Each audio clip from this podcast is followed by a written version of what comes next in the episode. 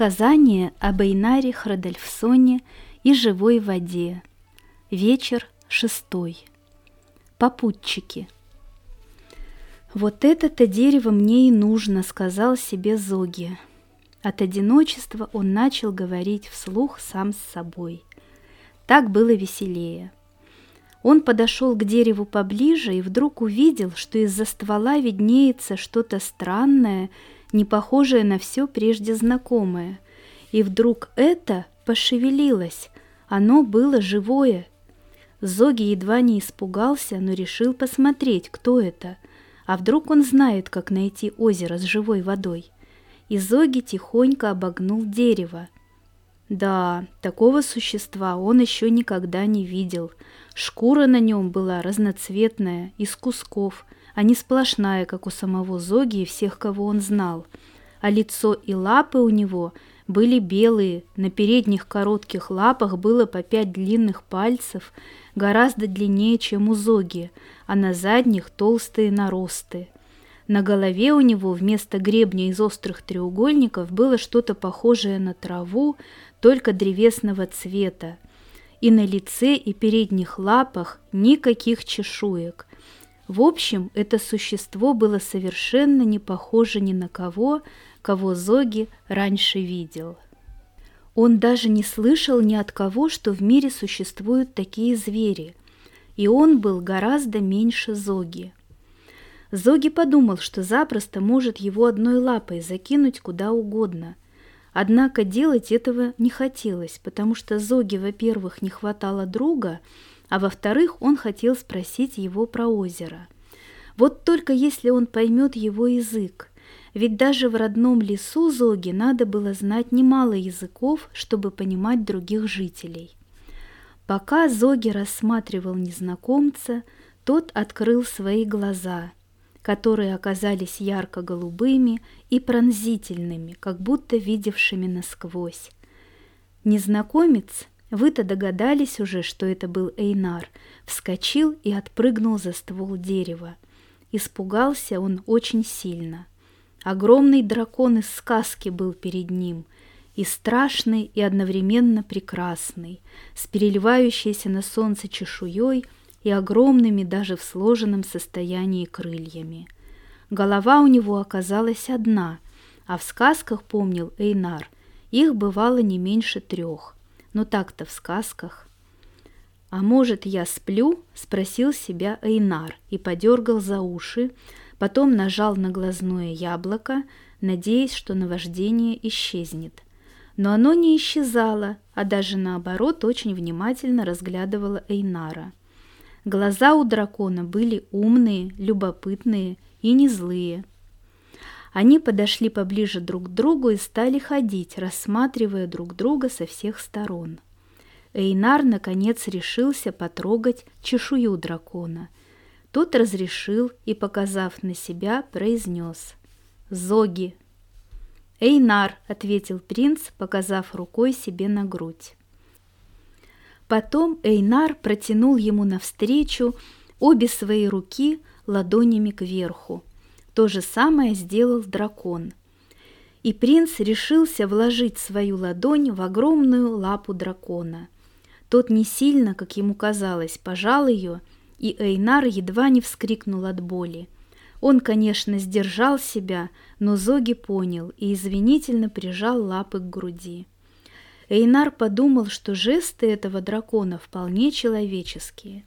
Зоги стало ясно, что так они друг друга не поймут но терять спутника он не хотел. Эйнар ему понравился. Поэтому он тронул его за руку и поманил к себе, отходя от дерева. Эйнар подумал, что ему все равно, куда идти сейчас, а дракон симпатичный и вроде не опасный. Так они пошли по лесу.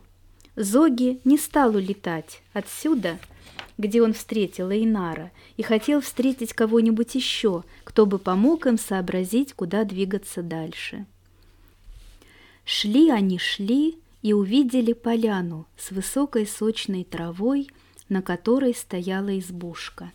Вот так избушка, да и не стояла она вовсе, а вертелась, то по солнышку, то наоборот. Эйнар сразу вспомнил сказки, которые ему рассказывала в детстве нянюшка Дорис.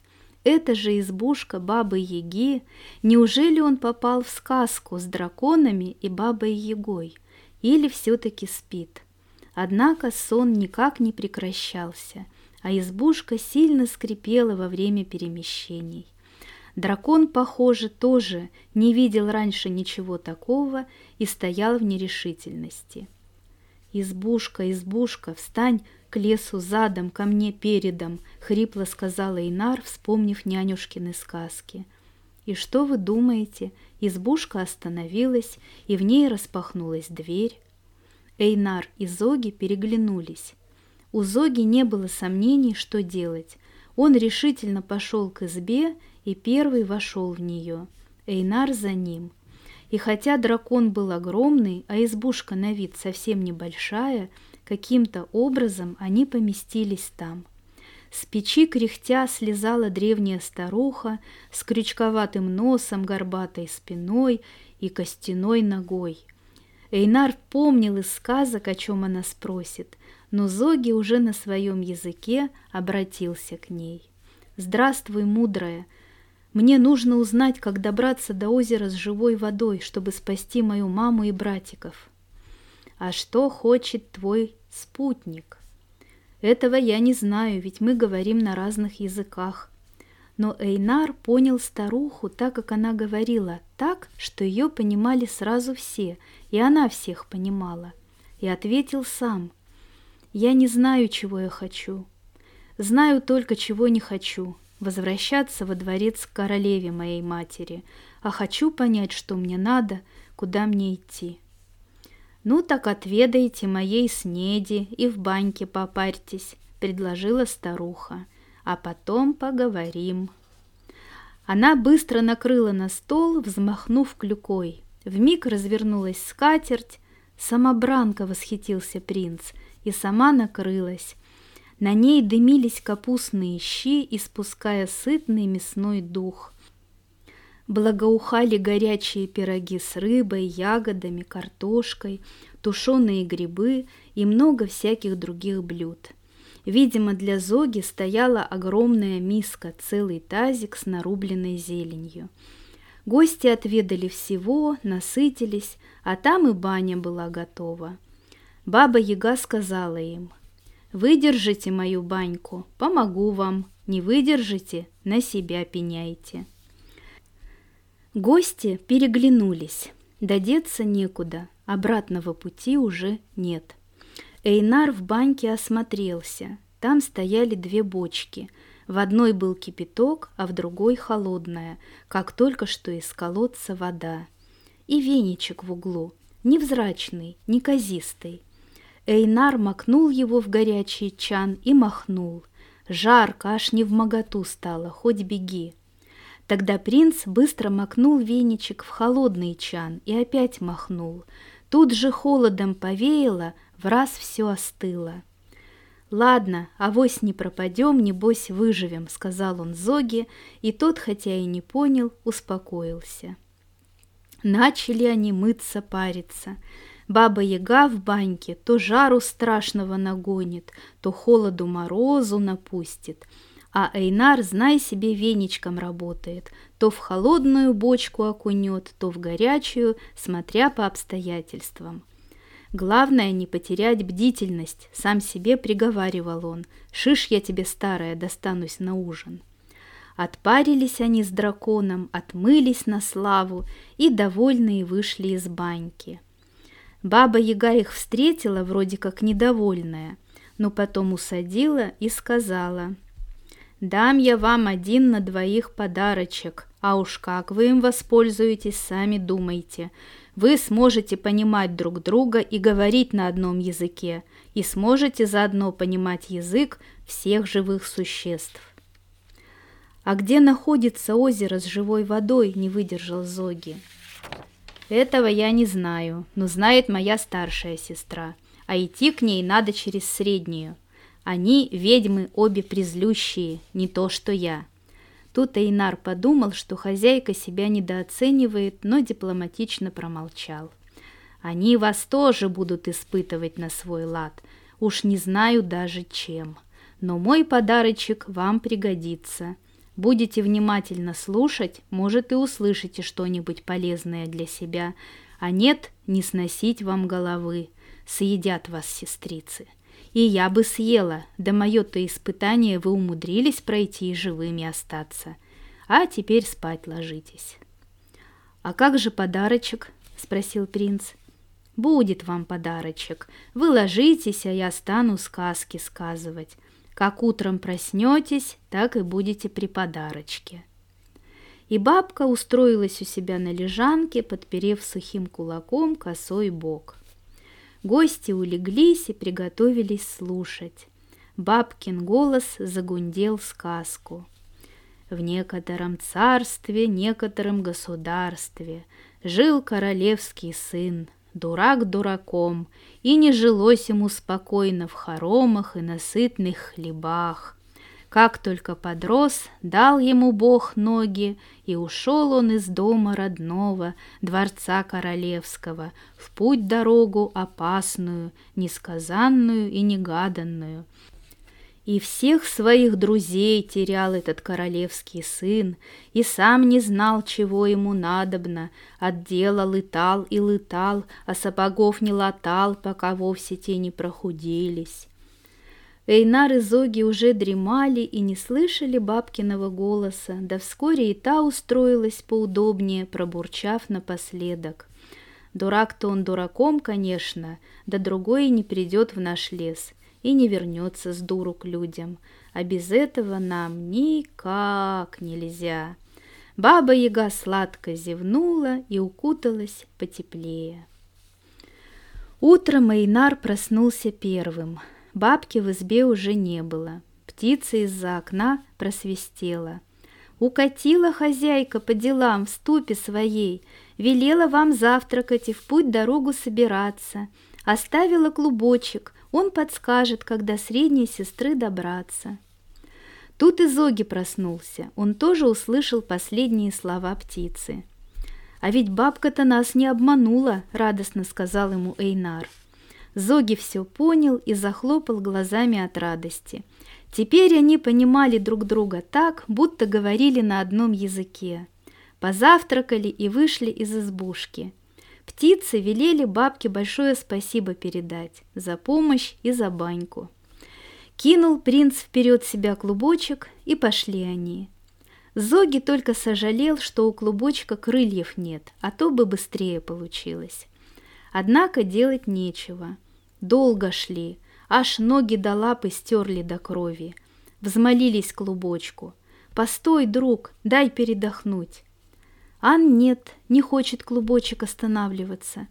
Тогда Зоги изловчился, выбросил вперед свое крыло и зацепил клубочек.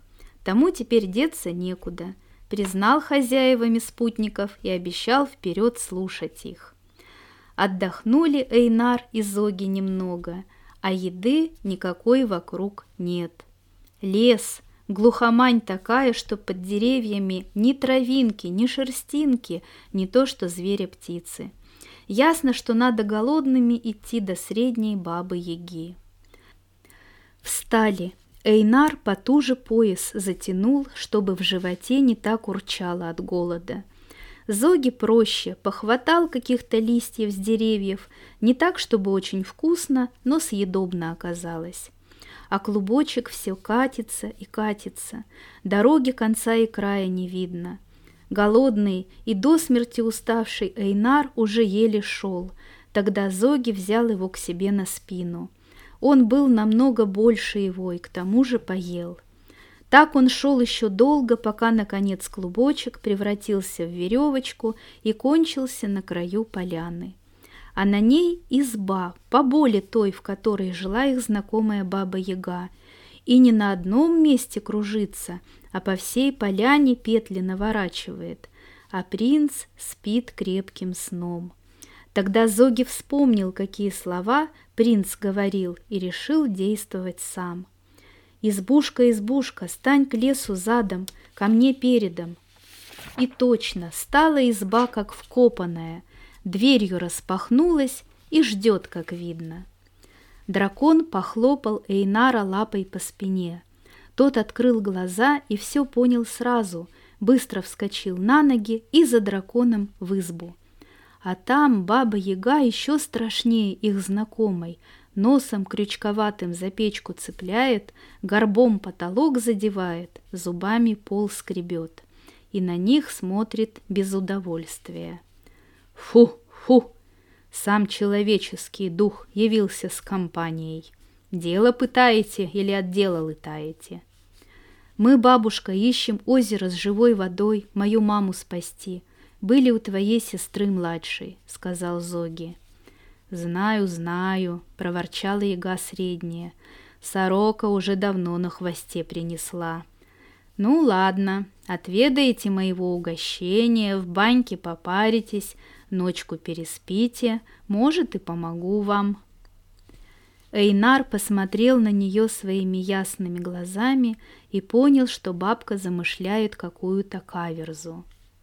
Стукнула баба-яга средней клюкой по полу, стол и накрылся сам. Да только еды на нем было, корка хлеба сухого да ковш воды. Для Зоги вовсе не было ничего подходящего, а сама пошла куда-то, видно, баньку топить. Тут мышка по полу пробежала, рядом села и пропищала. «Угости меня, принц, хлебушком, очень уж есть хочется». Эйнар дал ей кусочек хлеба, мышка поела, поблагодарила и сказала. «А теперь слушай меня, принц, Хочу тебя поблагодарить за то, что сам голодный было со мной поделился. В баньке у бабки все в порядке, а вот в постель ляжете и тут же сгорите. Наберите в бане воды в рот, да и вперед на кровати плесните, так и обойдется. Все так и было. В баньке хорошо попарились друзья, набрали в рот воды и прошли в горницу. Яга средняя указала им на постели и вышла, заперев за собой дверь. И спать отправилась. Думает, утром встану, и свеженькое жаркое будет готово. А Эйнар и Зоги выплюнули воду на постели, те пошипели-пошипели, да и остыли. Потом гости улеглись и спали до утра, как невинные младенцы, проснулись, как новенькие. Баба-яга средняя утром пришла проверять гостей, а те живы, здоровехоньки. Деться некуда, давши слово, держись. Дала им свой подарочек, клубочек, который доведет их до старшей яги и соль в тряпочке. «А зачем соль, бабушка?» – спросил Эйнар. «Придете, узнаете», – захихикала яга средняя – она у нас такая шутница, просто прелесть. Даже говорить неохота. Ну ладно, слушайте, не знаю, что там она поставит на стол, но лучше посолить своей солью. А то от ее соли вспыхнете, как сосновая лучина. И слушайте все внимательно вокруг себя, а то я всех ее штучек не знаю, разве что понравитесь ей. Эйнар и Зоги поблагодарили бабку за науку и подарочки, а мышку особо, оставив ей корочку хлеба напоследок, и пошли в путь. Шли на сей раз еще дольше, путь был еще труднее, оба сильно исхудали и стерли ноги и лапы еще сильнее. Хорошо, что Зоги был очень неприхотлив в пище и всегда находил себе листьев для утоления голода – а принца опять нес последнюю часть пути вплоть до поляны третьей, Еги. Там он сразу разбудил друга, потому что испытание предстояло самое серьезное и, возможно, не только то, о котором они знали. По поляне колесила изба в каком-то сложном танце, иногда крутясь на месте вверх куриными своими тормашками – они не стали торопить избу остановиться, а решили осмотреться и прислушаться. И услышал принц своими чуткими ушами тихое беличье цоканье. «Эйнар, не ступай на эту поляну, ноги оторвет разрыв трава». И откуда-то сверху на его плечо спрыгнула ярко-рыжая белка с белой грудкой. «Грызозуб, как ты здесь оказался?» и Эйнар на радостях расцеловал белку. «Когда тебя схватили, я был в саду, потом услышал про все и вернулся в лес, где когда-то жил, и вот я здесь». Эйнар стал думать, как попасть в избу, и Зоги вцепился в гребень на своей голове. «Останавливай избу, и мы в нее залетим. Места на этой поляне хватит, чтобы расправить мои крылья, а я уже и без разбега взлечу». Так и сделали. Эйнар остановил избу, та подчинилась, а Зоги расправил крылья, подождал, пока Эйнар сядет на спину и взлетел над поляной. Сделал круг, прицелился, как половчее залететь в избу, чтобы вовремя крылья сложить. Вот где понадобилась наука старого Хтона, который учил их еще маленьких дракончиков полетом в любых условиях. Зоги влетел в избу, не задев разрыв травы, и приземлился прямо посреди избы. Какая же страшная баба-яга оказалась перед ними! Куда там сестрам до нее? У этой были еще огромные на выкате, желтые, как у совы, глаза, жесткие усы, реденькая бородка и целая куча огромных бородавок. Из этих бородавок время от времени показывались шипящие змеиные головки и тут же прятались обратно. В седых неопрятных волосах что-то подозрительно шевелилось. Но друзья не отвели от бабки глаз и приветствовали ее. Та молча ждала, что еще скажут гости. «Нам нужно найти озеро с живой водой, чтобы спасти мою маму», — твердо сказал Зоги — и мы знаем, что только ты можешь нам помочь. А твой друг зачем идет с тобой? Для Эйнара это был самый трудный вопрос, на который он сам еще не ответил для себя. Но сейчас он должен был ответить верно или погибнуть. Я ищу свой путь и хочу понять, зачем мне дальше жить. «Ну что ж, гости дорогие», — прогнусавила баба-яга. Похоже, у нее была еще и волчья пасть. «Садитесь за стол, а там видно будет. Живыми до меня добрались, а это мало кто может.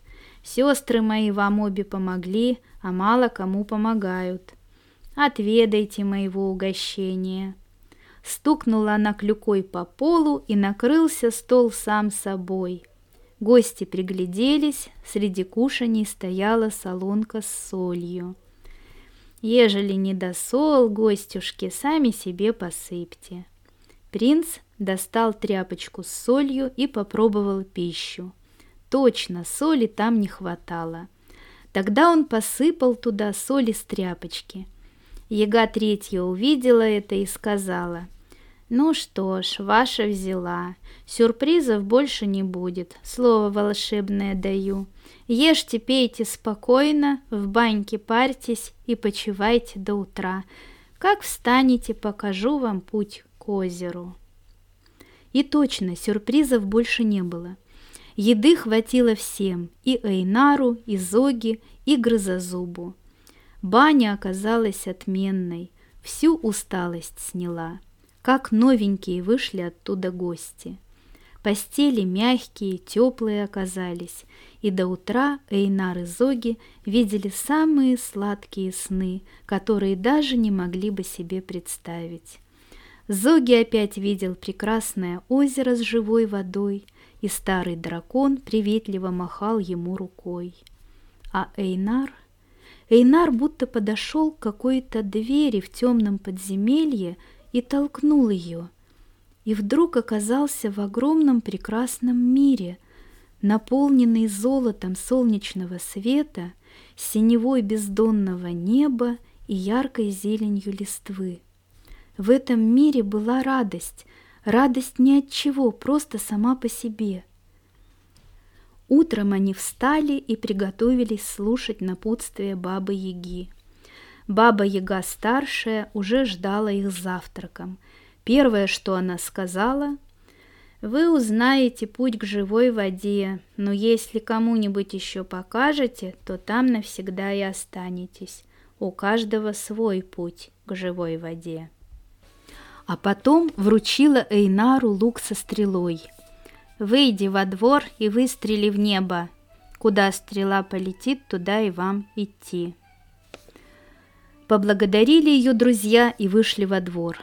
Натянул Эйнар тетиву лука и выпустил стрелу в небо над собой. Летела она сначала вверх, а потом свернула в сторону и полетела высоко над землей. За ней припустили Зоги с Эйнаром. Сначала пешком, а потом Зоги хлопнул себя по лбу. Он чуть не забыл, что он летающий дракон. «Быстро садись между крыльев», — сказал он Эйнару, и тут же они взлетели в небо и понеслись прямо за стрелой.